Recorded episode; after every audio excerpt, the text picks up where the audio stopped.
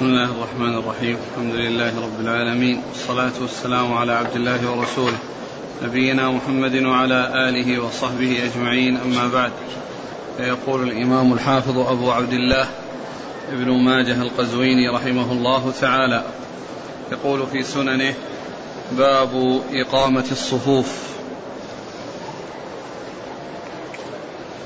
قال: حدثنا علي بن محمد قال حدثنا وكيع قال حدثنا الأعمش عن المسيب بن رافع عن تميم بن طرفة عن جابر بن سمرة السوائي رضي الله عنهما أنه قال: قال رسول الله صلى الله عليه وعلى آله وسلم: ألا تصفون كما تصف الملائكة عند ربها؟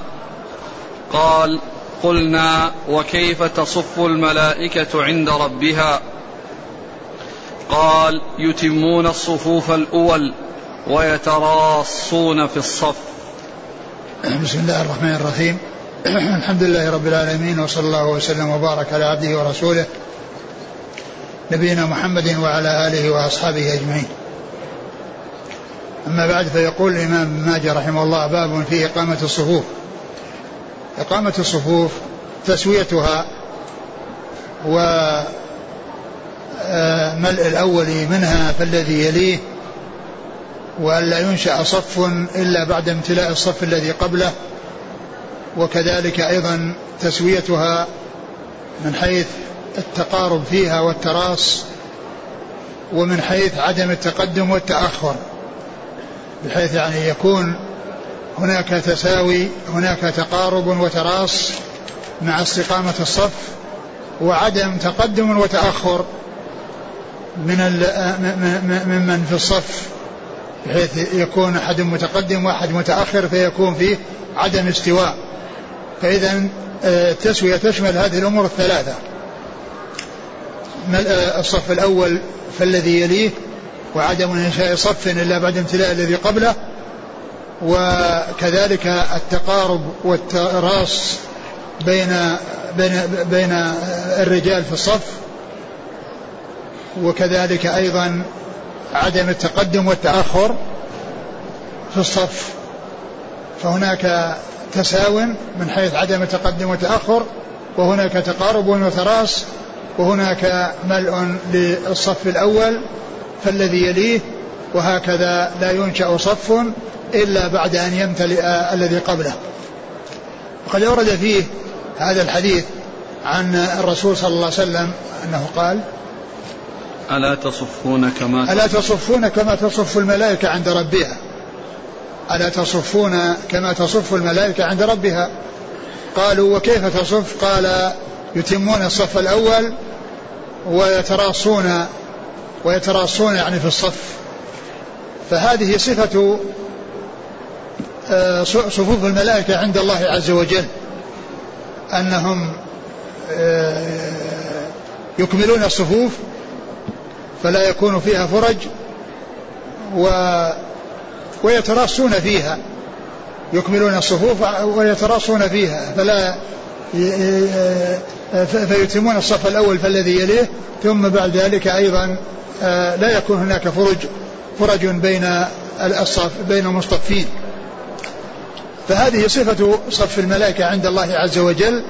والرسول عليه الصلاة والسلام أرشد ورغب وحث على أن يفعل المصلون في صلاتهم مثل ما يفعل الملائكة في صفوفهم عند ربهم.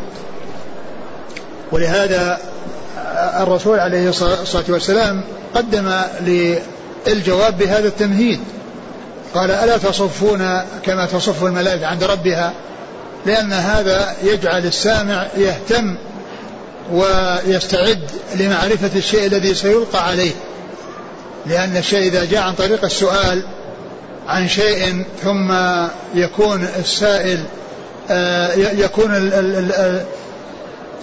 يكون الذي وجه إليه السؤال، وهم أصحاب الرسول عليه الصلاة والسلام الذين خاطبوا بهذا الخطاب، يجعلهم يستعدون ويتهيئون ويكونون على استعداد تام لمعرفة ما يلقى عليهم. فلما سألهم الرسول عليه الصلاة والسلام هذا السؤال وهو استفهام تقرير قالوا وكيف تصف يعني حتى نفعل كما تفعل كيف تصف الملائكة حتى نفعل كما تفعل فقال يتمون الصف الأول ويتراصون في الصفوف. فهذا من جملة الأدلة التي فيها إقامة الصفوف وتسويتها وعدم الفرج فيها وعدم التأخر فيها وعدم جعل الصفوف متقطعة بحيث يكون في الصف الأول فرج أو يكون غير كامل من ناحية الطرف ثم لا يكمل, بل الواجب هو إكمال كل صف وألا ينشأ الصف الثاني إلا بعد إكمال الصف الأول, وكذلك الثالث لا ينشأ إلا بعد إكمال الثاني, وكذلك الرابع, وهكذا. نعم.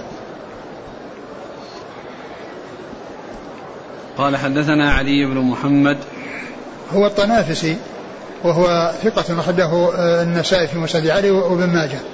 عن وكيع بن الجراح الرؤاسي الكوفي ثقة أخرج أصحاب الكتب. عن الأعمش سليمان بن مهران ثقة أخرج أصحاب الكتب.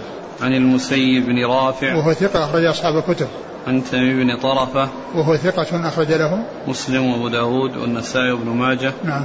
عن جابر بن سمرة رضي الله تعالى عنه أخرج له أصحاب الكتب. قال حدثنا محمد بن بشار قال حدثنا يحيى بن سعيد عن شعبة قال وحدثنا نصر بن علي قال حدثنا أبي وبشر بن عمر قال حدثنا شعبة عن قتادة عن أنس بن مالك رضي الله عنه أنه قال قال رسول الله صلى الله عليه وعلى آله وسلم سووا صفوفكم فإن تسوية الصفوف من تمام الصلاة. ثم ذكر هذا الحديث عن النبي عليه الصلاة والسلام أنه قال سووا صفوفكم فإن تسوية الصفوف من تمام الصلاة, ففيه أمر بتسوية الصفوف وإخبار بأن هذا الفعل الذي هو التسوية من تمام الصلاة. وقد جاء في بعض الروايات عند البخاري فإن تسوية الصفوف من إقامة الصلاة, فإن تسوية الصفوف من إقامة الصلاة. وجاء في صحيح البخاري ومسلم فإن إقامة الصف أو إقامة الصفوف من حسن الصلاة. فالرسول عليه الصلاة والسلام أمر بالتسوية, وقد عرفنا التسوية وكيف تكون, وبيان أيضا أو التعليل للتسوية بأن هذا من تمام الصلاة أو من إقامة الصلاة أو من حسن الصلاة, كما جاء في هذه الروايات المتعددة الثابتة عن رسول الله صلى الله عليه وسلم. قال حدثنا محمد بن بشار ثقة أخرج أصحاب الكتب. عن يحيى بن سعيد القطان ثقة أخرج أصحاب الكتب. عن شعبة بن الحجاج ثقة أخرج أصحاب الكتب. قال وحدثنا نصر بن علي ثقة أخرج أصحاب الكتب. عن أبيه وأبوه ثقة أخرج أصحاب الكتب. وبشر بن عمر هو ثقة أخرج أصحاب الكتب. نعم. عن شعبة عن قتادة من دعامة السدوسي البصري ثقة أخرج أصحاب الكتب. عن أنس بن مالك خادم رسول الله عليه الصلاة والسلام وأحد المكثرين من حديثه. قال حدثنا محمد بن بشار قال حدثنا محمد بن جعفر قال حدثنا شعبة قال حدثنا سماك بن حرب أنه سمع النعمان بن بشير رضي الله عنهما يقول كان رسول الله صلى الله عليه وسلم يسوي الصف حتى يجعله مثل الرمح أو القدح.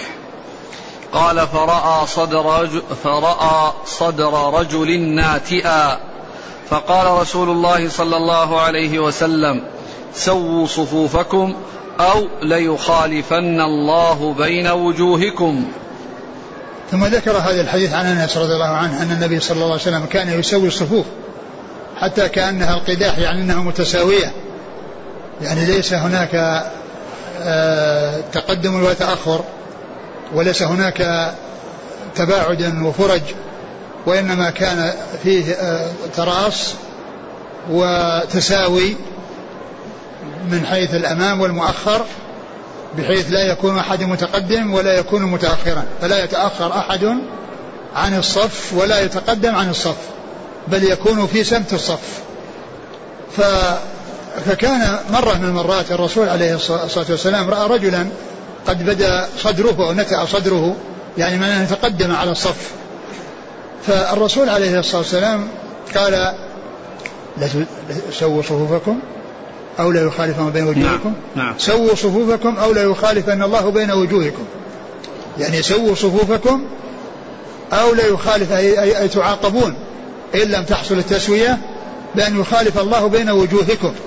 وهذا من جنس الحديث الذي سبق أن مر، أو يخالف أن الله بين قلوبكم، ومعلوم أن القلوب إذا حصل فيها اختلاف فإن الوجوه تتبعها، من ناحية أن الإنسان لا يقبل على الإنسان بوجهه وإنما يلقيه دبره، فإذا لقيه لا يحب أن يلقاه لما بينه وبينه من الشحنة أو ما بينه وبينه من الكراهية، فتجد الواحد لا يحب أن يلقى أخاه، وإذا لقيه فإنه يلقيه دبره، لو أنه لقيه في طريق يلقيه دبره.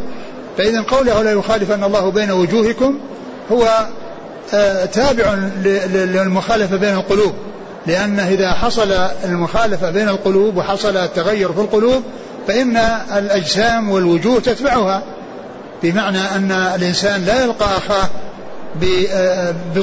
بطلاقه وببشر وبارتياح، وإنما يكرهه، وإذا لقيه فإنه يلقيه دبره. وقد جاء في الأحاديث، في بعض الأحاديث عن رسول الله صلى الله عليه وسلم: لا تحاسدوا ولا تناجشوا ولا تدابروا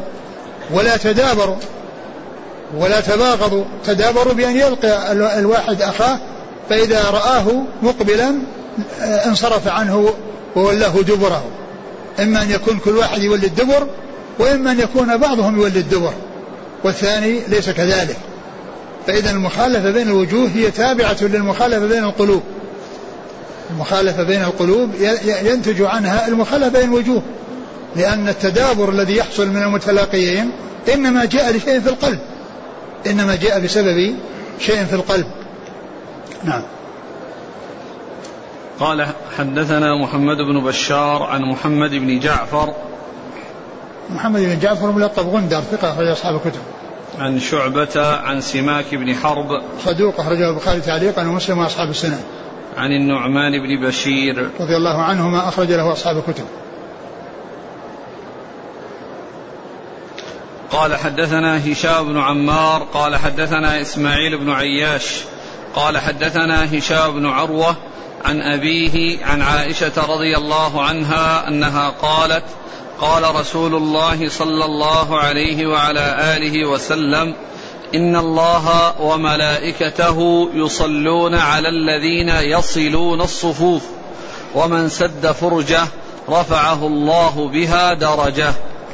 ثم ذكر هذا الحديث عن عائشة أن الله عز وجل وملائكته يصلون على الذين يصلون الصفوف، أي الذين لا يحصل منهم تقطيع للصفوف، وإنما يحصل منهم وصل للصفوف، لأن الجزاء من جنس العمل، من وصل وصله الله، ومن قطع قطعه الله. فالله عز وجل وملائكته يصلون، ومعلوم أن صلاة الله عز وجل على يعني عباده ذكرهم في الملأ الأعلى، ومدحهم والثناء عليهم والمباهاة بهم، والملائكة الدعاء والاستغفار للذين يصلون عليهم. فهذا فيه بيان فضل يعني وصل الصفوف، فهو محرم لا يسوق، وقد قال عليه الصلاة والسلام: من وصل صفا وصله الله، ومن قطع صفا قطعه الله. ففيه ترغيب وفيه ترهيب، فيه ترغيب وفيه ترهيب. ثم قال: ومن إن الله وملائكته يصلون على الذين يصلون الصفوف، ومن سد فرجه رفعه الله بها درجة. ومن سد فرجه رفعه الله بها درجة، ومن سد فرجه رفعه الله بها درجة، لأنه فعل أمرا مشروعا، وفعل أمرا مرغبا فيه، وقد قال من وصل صفا وصله الله ومن قطع صفا قطعه الله. فإذن من وصل الله عز وجل هو أن يرفعه بها درجة كما جاء في هذا الحديث. نعم.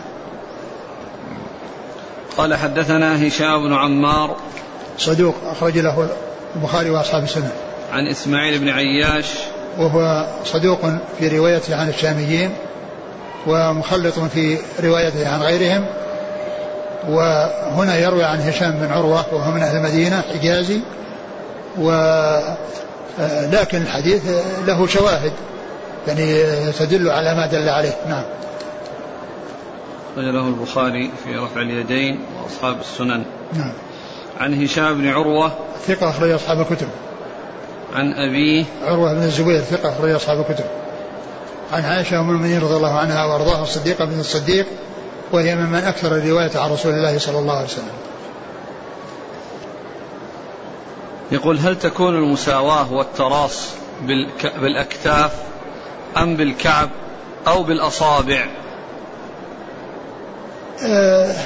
يكون بالتراص يعني بالأكتاف، وكذلك أيضا بالأقدام، يعني بحيث أن واحد يعني يصل قدمه بالثاني، إلا إذا كان من يصل قدمه به يعني يحركها فيشوش عليه، فإنه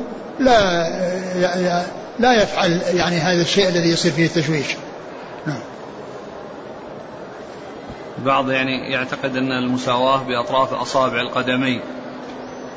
لا، لأن كما هو معلوم الرجال يتفاوتون في قدر الأرجل، وإنما المقصود التساوي من حيث الكعاب، لأن الإنسان لأن هذا هو يكون التساوي. أما لو جعل في طرف الأصابع معناها أن الرجل طويلة وبجواره من رجله صغيرة، هذا الذي رجله صغيرة يتقدم على الصف نعم. يقول هل يشترط كذلك تسوية الصفوف في صلاة الجنازة؟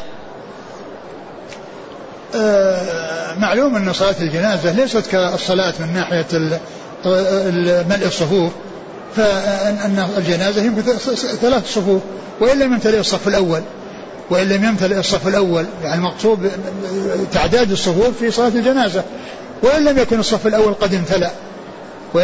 الأول قد امتلأ ومعلوم أن التساوي مطلوب، ولكنه إذا صار هناك أمر يقتضي بأن كانت الجنازة تأخر الإمام بسببها، والصفوف يعني حصل فيها شيء من التفاوت بسبب التأخر، إن ذلك لا يؤثر.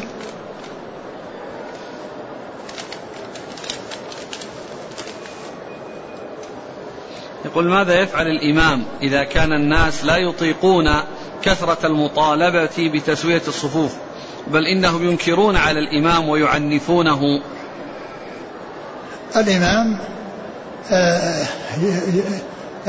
يطلب منهم التسوية، ويعني هذا هو الواجب عليهم، ويكون هو أدى ما عليه، ومن قصر فإن الإثم والتبعة عليه، والإمام قد أدى ما عليه.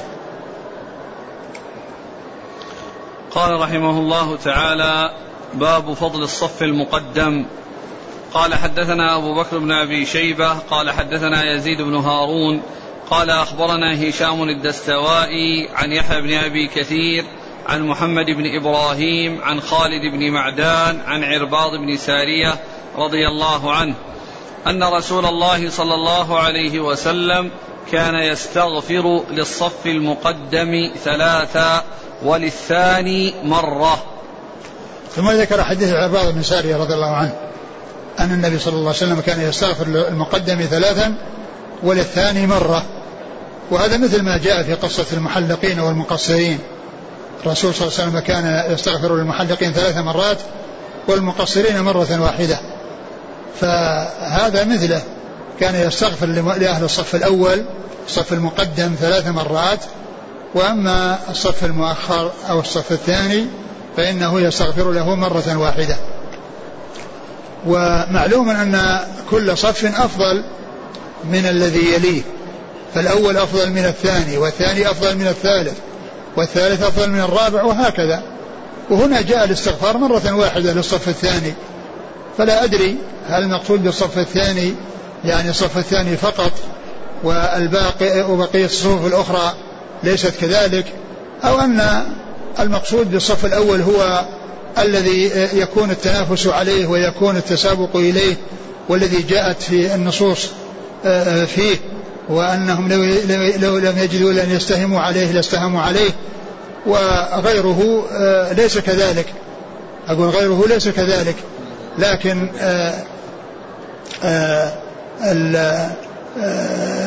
لا شك أن كل صف فإنه أفضل من الذي يليه، يعني الثاني أفضل من الثالث والثالث أفضل من الرابع وهكذا. ولهذا جاء عن الرسول صلى الله عليه وسلم خلصه ريال أولها وشرها آخرها.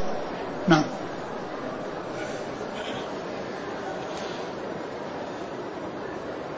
قال حدثنا أبو بكر بن أبي شيبة ثقة أخرج أصحاب الكتب إلى الترمذي. عن يزيد بن هارون ثقة أخرج أصحاب الكتب. عن هشام الدستوائي ثقة أخرج أصحاب الكتب. عن يحيى بن أبي كثير ثقة أخرج أصحاب الكتب. عن محمد بن إبراهيم هو التيمي ثقة أخرج أصحاب الكتب. عن خالد بن معدان ثقة أخرج أصحاب الكتب. عن عرباض بن ساريه رضي الله عنه أخرج له أصحاب السنن. في بعض النسخ ذكر جبير بين خالد بن معدان وعرباض بن ساريه. جبير بن نفير. جبير بن نفير اللي عليها الشرح السندي. أما طبعة بشار فإنه ذكر في إسناد آخر بين من ومن بين خالد بن معدان وعرباض بن ساريه. ما أدري يعني قضية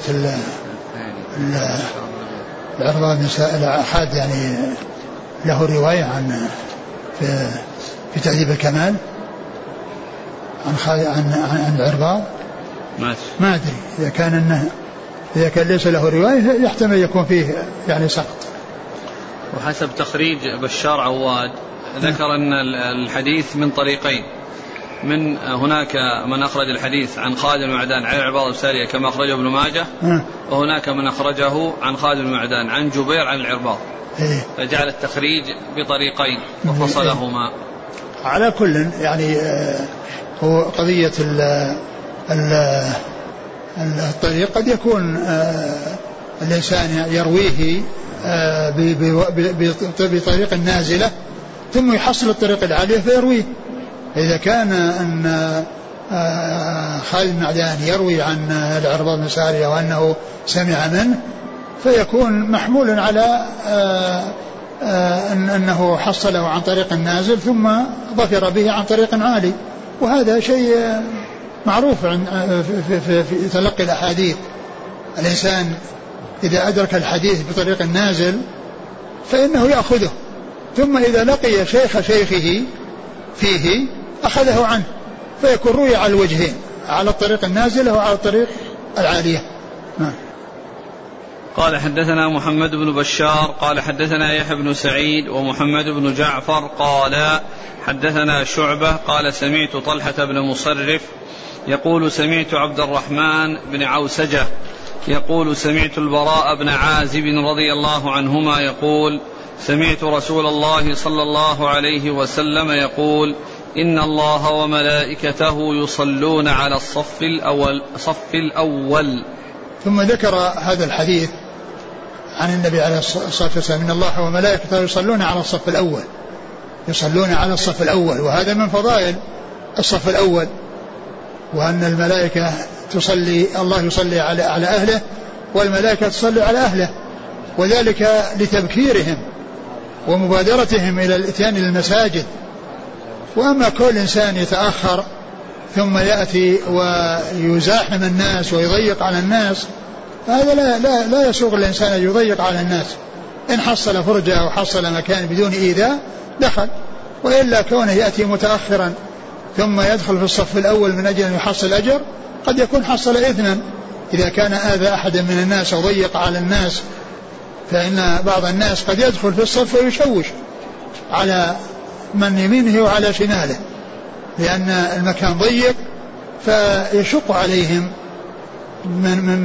بحصول الازدحام الشديد بسبب دخول الرجل في مكان لا يتسع له إلا بإيذاء من على يمينه وعلى شماله. المقصود أن ذلك المقصود المبادرة إلى الإتيان الصف الأول، كل إنسان يأتي مبكرا، لأنه إذا جاء مبكرا وجلس صلى ما كتب الله له وجلس في الصف الأول هو في صلاة ما دام ينتظر الصلاة، هو في صلاة ما انتظر الصلاة، والملائكة تصلي عليه وهو ينتظر الصلاة كما جاء ذلك في بعض الأحاديث. فهذا من جملة الأحاديث الدالة على فضل الصف الأول الذي هو يلي الإمام.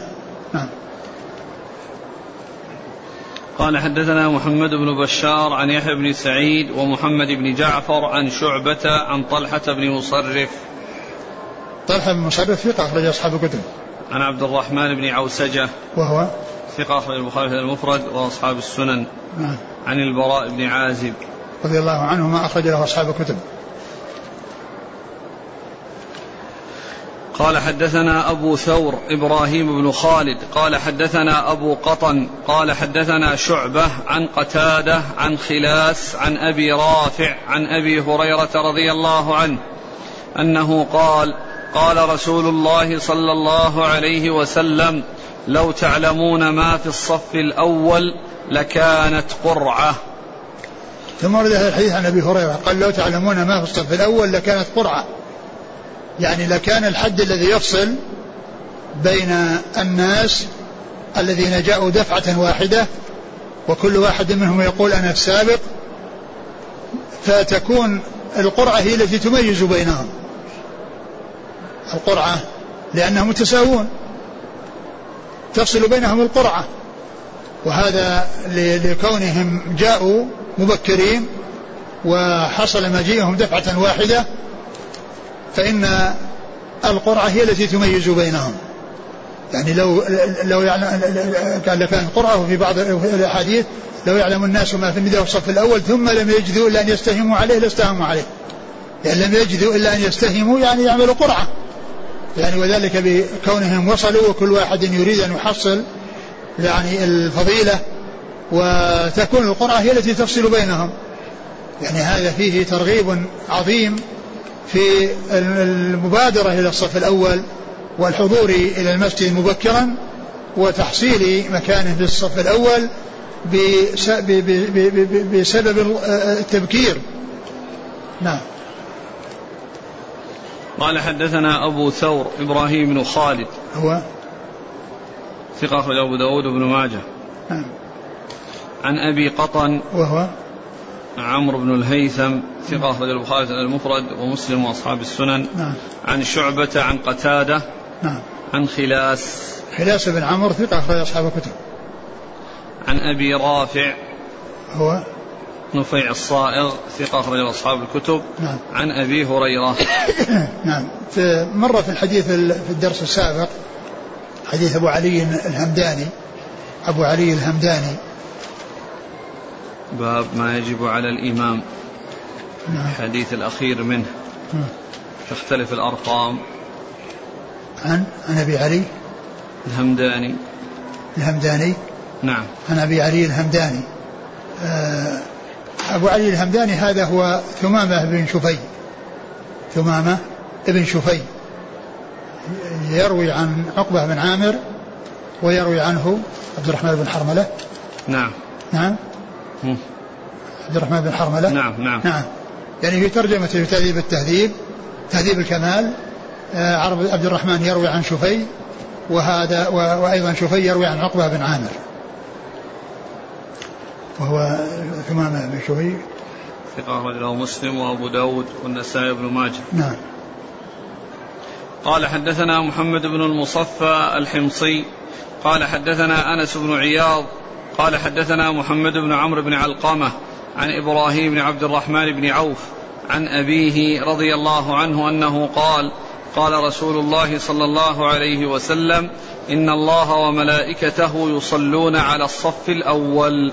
ثم ذكر هذا الحديث حديث عبد الرحمن بن عوف إن الله وملائكته يصلون على الصف الأول، وهذا مثل الحديث السابق الحديث الأول الذي فيه أن الله وملائكته يصلون على الصف الأول. فهذا من جملة الأدلة الدالة على فضيلة الصف الأول. نعم. قال حدثنا محمد بن المصفى الحمصي هو صدوق أخرج له أبو داود والنسائي بن ماجه. نعم. عن أنس بن عياض ثقة أخرج أصحاب الكتب. عن محمد بن عمرو بن علقمة صدوق أخرج أصحاب الكتب. عن إبراهيم بن عبد الرحمن بن عوف وهو له رؤية وجبه أصحاب الكتب إلا الترمذي. نعم. عن أبيه عبد الرحمن بن عوف رضي الله تعالى عنه وهو أحد العشرة المبشرين بالجنة وأخرج حديثه أصحاب الكتب الستة. يقول إذا كان الصف المتقدم غير موصول بحيث فيه قاطع إما المحراب أو وجود مداخل للمسجد فهل يصفيه؟ أقول يصفيه ولو وجد يعني فيه هذا الذي قطعه، يعني ما دام أنه يعني شيء ضرورة وليس يعني اختيار، يعني فالصف الأول هو الذي وراء الإمام، ما دام الإمام موجود فإن الصف الأول هو الذي يليه. الطفل الصغير الذي يصلي بجوار والده وهو غير مميز هل يقطع الصف؟ نعم، إذا كان غير مميز يقطع الصف ولا يجوز أن يصف، إلا إذا كان مميزا فإن حكم المصلين. وأما غير المميز الصغير الذي لا يعقل ولا يفهم الصلاة ولا يعقل الصلاة هذا وجوده مثل عدمه، ولهذا هو مثل الفرجة. نعم. صاحب الكرسي كيف يكون في الصف؟ صاحب الكرسي يكون يعني ظهره ومنكبه مساو لمن عن يمينه وعن شماله، والبروز يعني في ركبتيه وفي رجليه في الأمام هذا لا بأس به، لأن هذا لا بد منه. وأما كونه يصير لو صار بالرجلين يصير كله بارزا في الخلف، يصير بارز كله في الخلف. لكن من كان على كرسي فيكون يعني كتفه أو يعني مسامت الذي عن يمينه وشماله ولو برزت رجلاه من الأمام، لأن هذا شيء لا بد منه، ولا يتأتى الصف إلا بهذه الطريقة بالنسبة لمن كان على كرسي. لأن الطريقة الثانية لو صارت الرجلين بجوار رجلين يصير كله وراء الصف. حتى ولو كان يعني يقوم بعض الأركان ويجلس بعض الأركان، يعني بعض الناس لا يصلي إذا كان الإمام في قيام يقف، أما إذا جاء وقت الركوع والسجود فهو لا يستطيع أن يطوي رجليه فيجلس، حينئذ له حالتان. على كل هو إذا كان يعني الصف إذا كان الكرسي أن له بروز يعني من الأمام، فيعني إذا أمكن أنه يأخر الكرسي قليلا في حال الوقوف ويجذبه في حال الجلوس هذا هو الذي ينبغي، لأنه لو وقف يعني يكون قدام الصف، يعني إذا كان الكرسي يعني جلس أمام الكرسي يعني منه يصير قدام الصف لا يصير مساوي للناس، لكنه لو جلس يصير محاذي للصف. فإذا أمكن يعني إذا كان أنه يقوم في حال القيام وأن القيام لا يشق عليه يقوم فإنه يؤخر الكرسي حتى يكون هو مجاور لمن عن يمينه. وإذا صار في حال سجوده الذي أو جلوسه بحيث أنه لا يستطيع أن يجلس على الأرض ولا يثني رجليه فإنه يكون على الطريقة التي ذكرتها، وهي أن تكون رجلاه متقدمتين.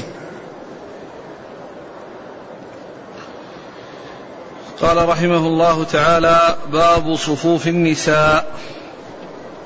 قال حدثنا أحمد بن عبده قال حدثنا عبد العزيز بن محمد عن العلاء عن أبي هريرة رضي الله عنه وعن سهيل عن أبي هريرة رضي الله عنه أنه قال قال رسول الله صلى الله عليه وسلم خير صفوف النساء آخرها وشرها أولها، وخير صفوف الرجال أولها وشرها آخرها.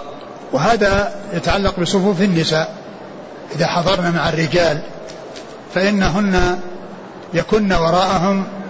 وخير صفوف النساء ما كان المؤخر, وذلك لبعده عن الرجال, لبعده عن الرجال, وهكذا الذي يليه عكس الرجال, عكس الرجال الصف الأول ثم الذي يليه وهكذا حتى يصل إلى الآخر فيصير هو شر الصفوف.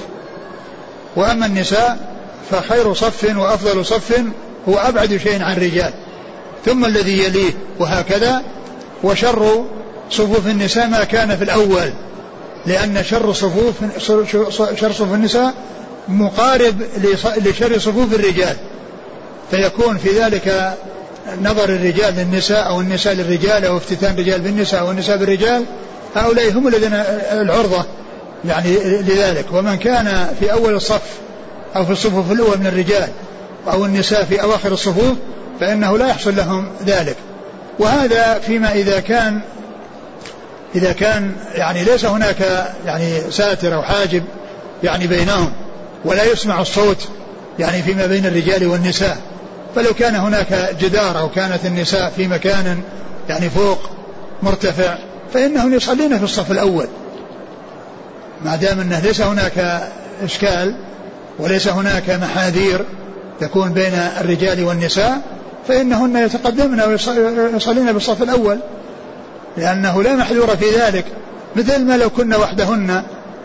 لو كنا وحدهن فإن الصف الأول هو خير الصفوف بالنسبة لهن. ولكن الخيرية والشرية فيما إذا اجتمعوا وكان هناك يعني رؤية أو تقارب بين الرجال والنساء فإن الأمر كما جاء في هذا الحديث, خير صفوف النساء آخرها وشرها أولها, وخير صفوف النساء الرجال أولها وشرها آخرها. قال حدثنا أحمد بن عبدة ثقة أخرجه البخاري وأصحاب السنن, مسلم وأصحاب السنن.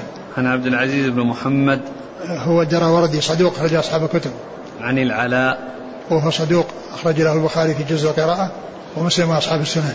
عن أبيه وهو ثقة أخرج له البخاري في جزء القراءة ومسلم وأصحاب السنن. عن أبي هريرة. نعم.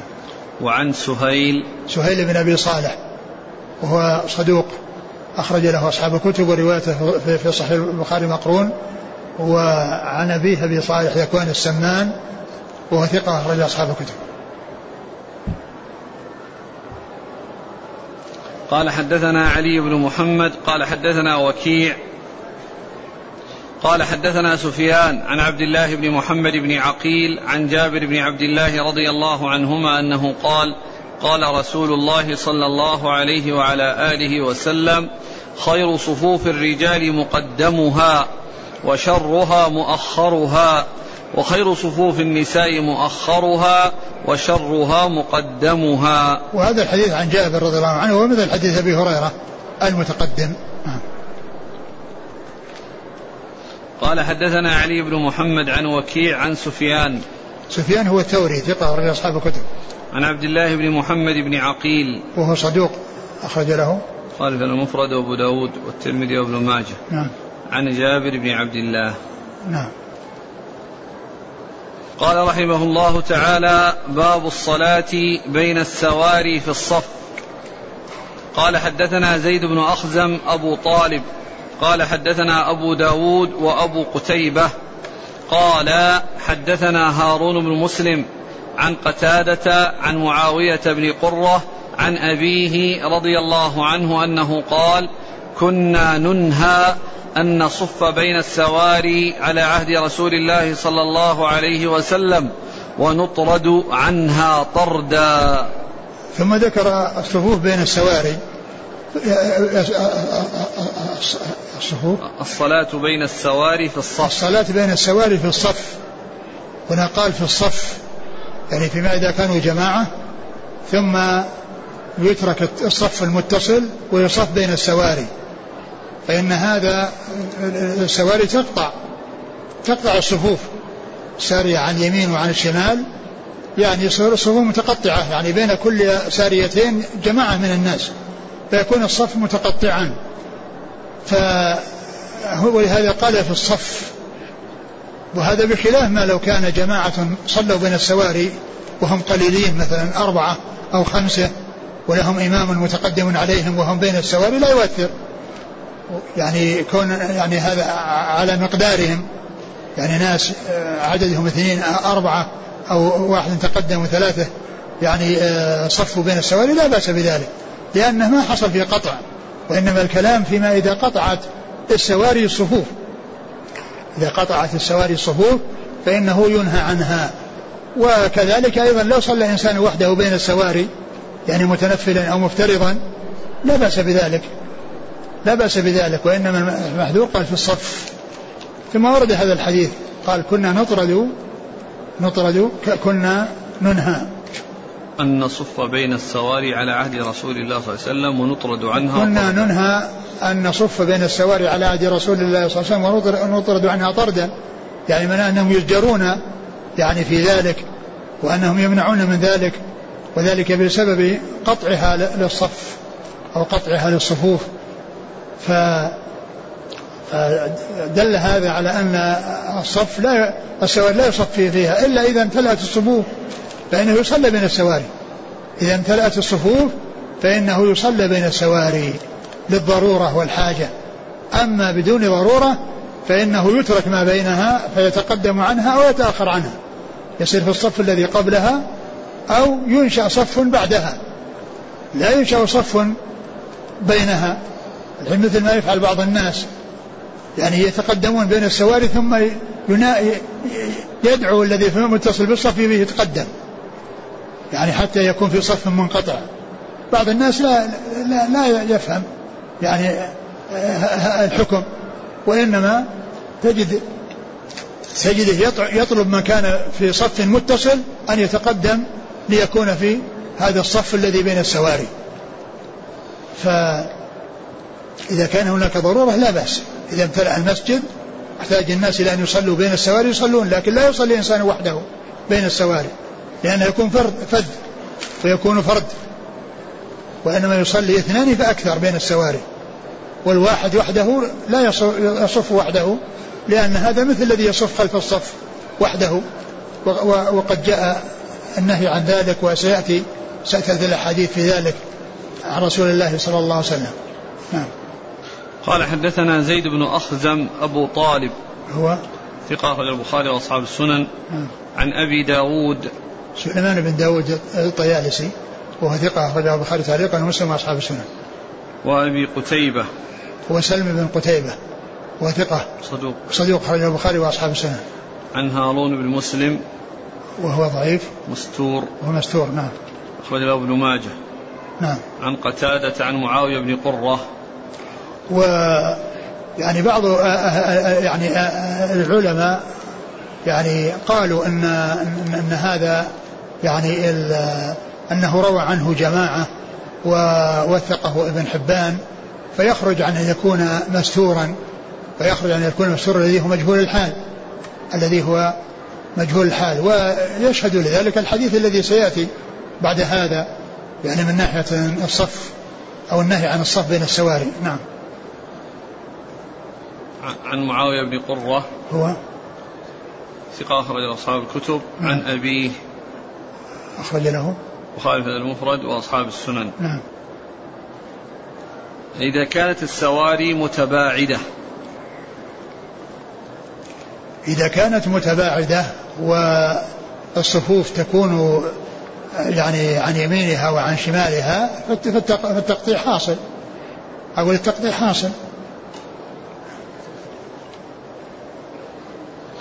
قال رحمه الله تعالى باب صلاة الرجل خلف الصف وحده. قال حدثنا أبو بكر بن أبي شيبة قال حدثنا ملازم بن عمرو عن عبد الله بن بدر. ما في الحديث واحد؟ نعم حديث واحد. ما في حديث ثاني؟ لا. ها؟ أقول الباب اللي راح هذا ما فيه إلا واحد. نعم. في حديث آخر يعني في هذا. قال وله شاهد من حديث أنس. نعم. رواه أبو داود والترمذي والنسائي. نعم. نعم. باب صلاة الرجل خلف الصف وحده. نعم. قال حدثنا أبو بكر بن أبي شيبة قال حدثنا ملازم بن عمرو عن عبد الله بن بدر قال حدثني عبد الرحمن بن علي بن شيبان عن أبيه علي بن شيبان رضي الله عنه وكان من الوفد قال: خرجنا حتى قدمنا على النبي صلى الله عليه وسلم فبايعناه وصلينا خلفه. قال: ثم صلينا وراءه صلاة أخرى فقضى الصلاة، فرأى رجلا فردا يصلي خلف الصف. قال: فوقف عليه نبي الله صلى الله عليه وسلم حتى انصرف. قال: استقبل صلاتك، لا صلاة للذي خلف الصف.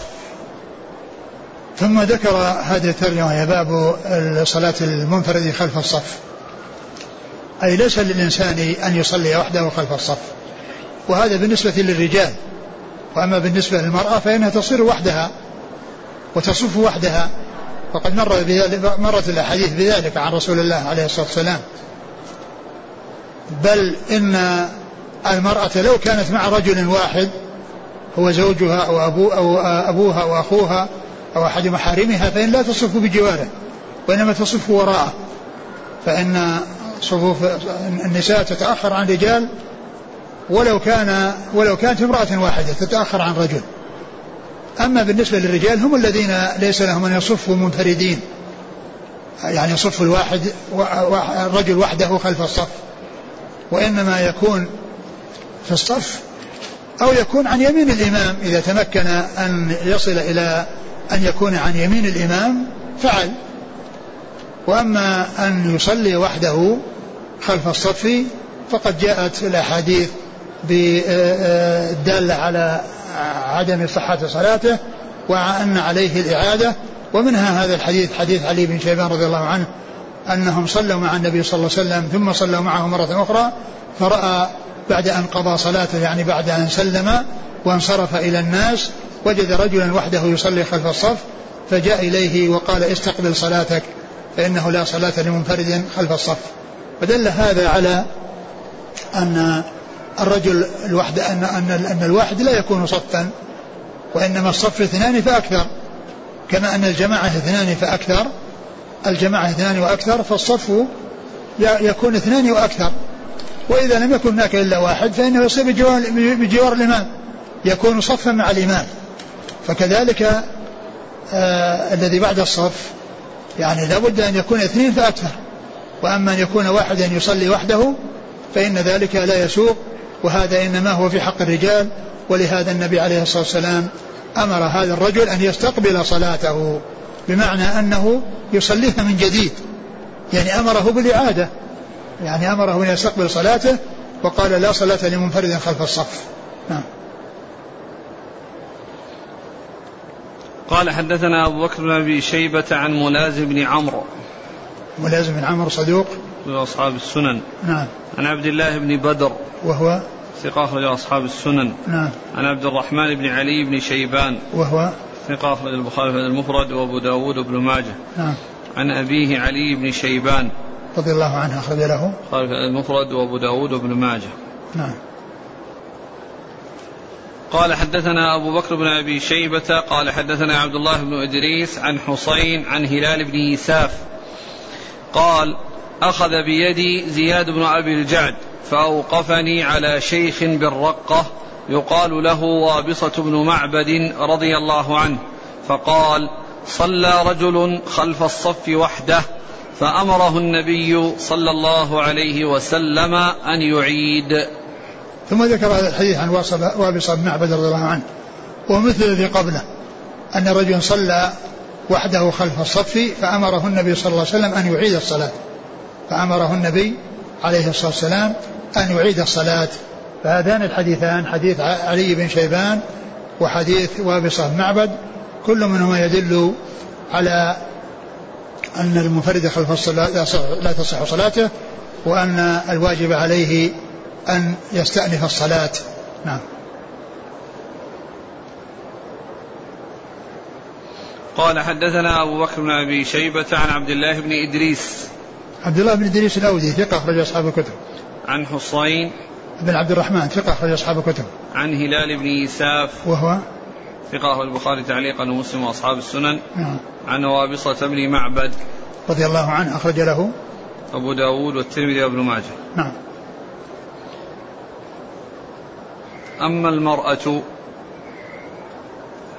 أما المرأة فإنها تصف وحدها خلف الصف، سواء كان يعني وجد صفوف أو لم يوجد صفوف فإنها تكون وحدها وراء الإمام الذي يأمها، فهي تصف وحدها ولا تصف بجوار الرجل.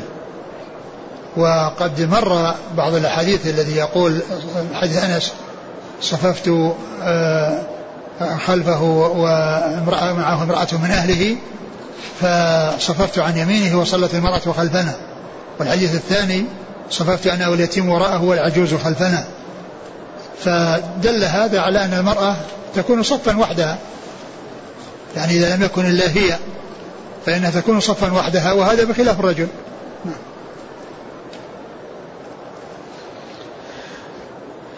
قال رحمه الله تعالى: باب فضل ميمنة الصف. قال: حدثنا عثمان بن أبي شيبة قال: حدثنا معاوية بن هشام قال: حدثنا سفيان عن أسامة بن زيد عن عثمان بن عروة عن عروة عن عائشة رضي الله عنها أنها قالت: قال رسول الله صلى الله عليه وسلم: إن الله وملائكته يصلون على ميامن الصفوف. ثم ذكر فضل باب فضل ميمنة الصف، فضل ميمنة الصف، يعني أن ميمنة الصف أنها أفضل من شماله أو من يساره، وأن الإنسان إذا جاء وقد يعني الذي خلف الإمام قد ملئ فإنه يعني الأولى أن يكون في يمين الصف وأن يكون إلى جهة اليمين. وقد أورد ابن ماجه رحمه الله أحاديث من هذا الحديث أن الله وملائكته يصلون على ميامن الصف، وهذا الحديث تكلم فيه بعض أهل العلم من جهة أن أحد رواته خالفه غيره، وأن عددا منهم رواه على اللفظ الذي كانوا يصلون على الذين يصلون الصف يعني، وليس فيه التنصيص على ميمنة الصف. وجاء من هذا الطريق عن معاوية بن هشام وكذلك عن أسامة بن زيد الليثي أنهم يصلون أنهم يصلي على إن الله وملائكته يصلون على ميامن الصف. فمن العلماء من حسن هذا الحديث لأن رجاله يعني لا بأس بهم، ومنهم من عل هذا الحديث بالمخالفة، وأن المحفوظ يعني خلافه، وهو كون الصلاة من الله ورسوله وملائكته على الذين يصلون الصفوف، على الذين يصلون الصفوف بدل ميامن الصفوف، ويدل لفضل ميمنة الصف يعني ما جاء في الأحاديث النبي كان يعجبه التيمم في تنعله وتطهره وطهوره وفي شأنه كله، فيكون هذا من جملة ما يكون فيه التيمم واختيار اليمين. وكذلك أيضا يعني ما جاء في الحديث الذي سيأتي عن بعض الصحابة أنهم يحبون أن يكونوا على يمينه، أن يكونوا يحبون أن يكون على يمينه صلى الله عليه وسلم. قال: حدثنا عثمان بن أبي شيبة ثقة أخرج أصحاب الكتب إلا الترمذي وإلا النسائي ففي عمل يوم الليلة. عن معاوية بن هشام وهو صدوق له أوهام خرج البخاري في المفرد ومسلم وأصحاب السنن. عن سفيان هو ثوري ثقة أخرج أصحاب الكتب. عن أسامة بن زيد الليثي وهو صدوق يهم أخرج البخاري تعليقا ومسلم وأصحاب السنن. عن عثمان بن عروة وهو ثقة أخرج أصحاب الكتب إلا الترمذي. عن عروة عن عائشة. قال: حدثنا علي بن محمد قال: حدثنا وكيع عن مسعر عن ثابت بن عبيد عن ابن البراء بن عازب عن البراء رضي الله عنه أنه قال: كنا إذا صلينا خلف رسول الله صلى الله عليه وسلم قال مسعر: مما نحب أو مما أحب أن نقوم عن يمينه. ثم ذكر هذا الحديث عن البراء نعم عن البراء بن عازب رضي الله عنه قال كنا إذا صلينا مع النبي صلى الله عليه وسلم نحب أو مما نحب أن نكون عن يمينه أحب أو مما نحب أن نكون عن يمينه. يعني فهذا اختيار الصحابة وحرص الصحابة، ولعل يعني ويشهد لذلك الأحاديث العامة التي فيها التيمم، وأن الرسول كان يعجبه التيمم في شأنه كله إلا في الأشياء التي جاء شيء بأنه يختار فيها الشمال على اليمين. فيعني هذا الحديث مما يدل على فضل ميمنة الصف على ميسرته. قال حدثنا علي بن محمد عن وكيع عن مسعر بن كدام ثقة رجل أصحاب الكتب، عن ثابت بن عبيد وهو ثقة رجل البخاري المفرد ومسلم وأصحاب السنن، نعم. عن ابن البراء بن عازب وهو عبيد ثقة رجل مسلم وأبو داود والنسائي بن ماجه، نعم. عن البراء، نعم.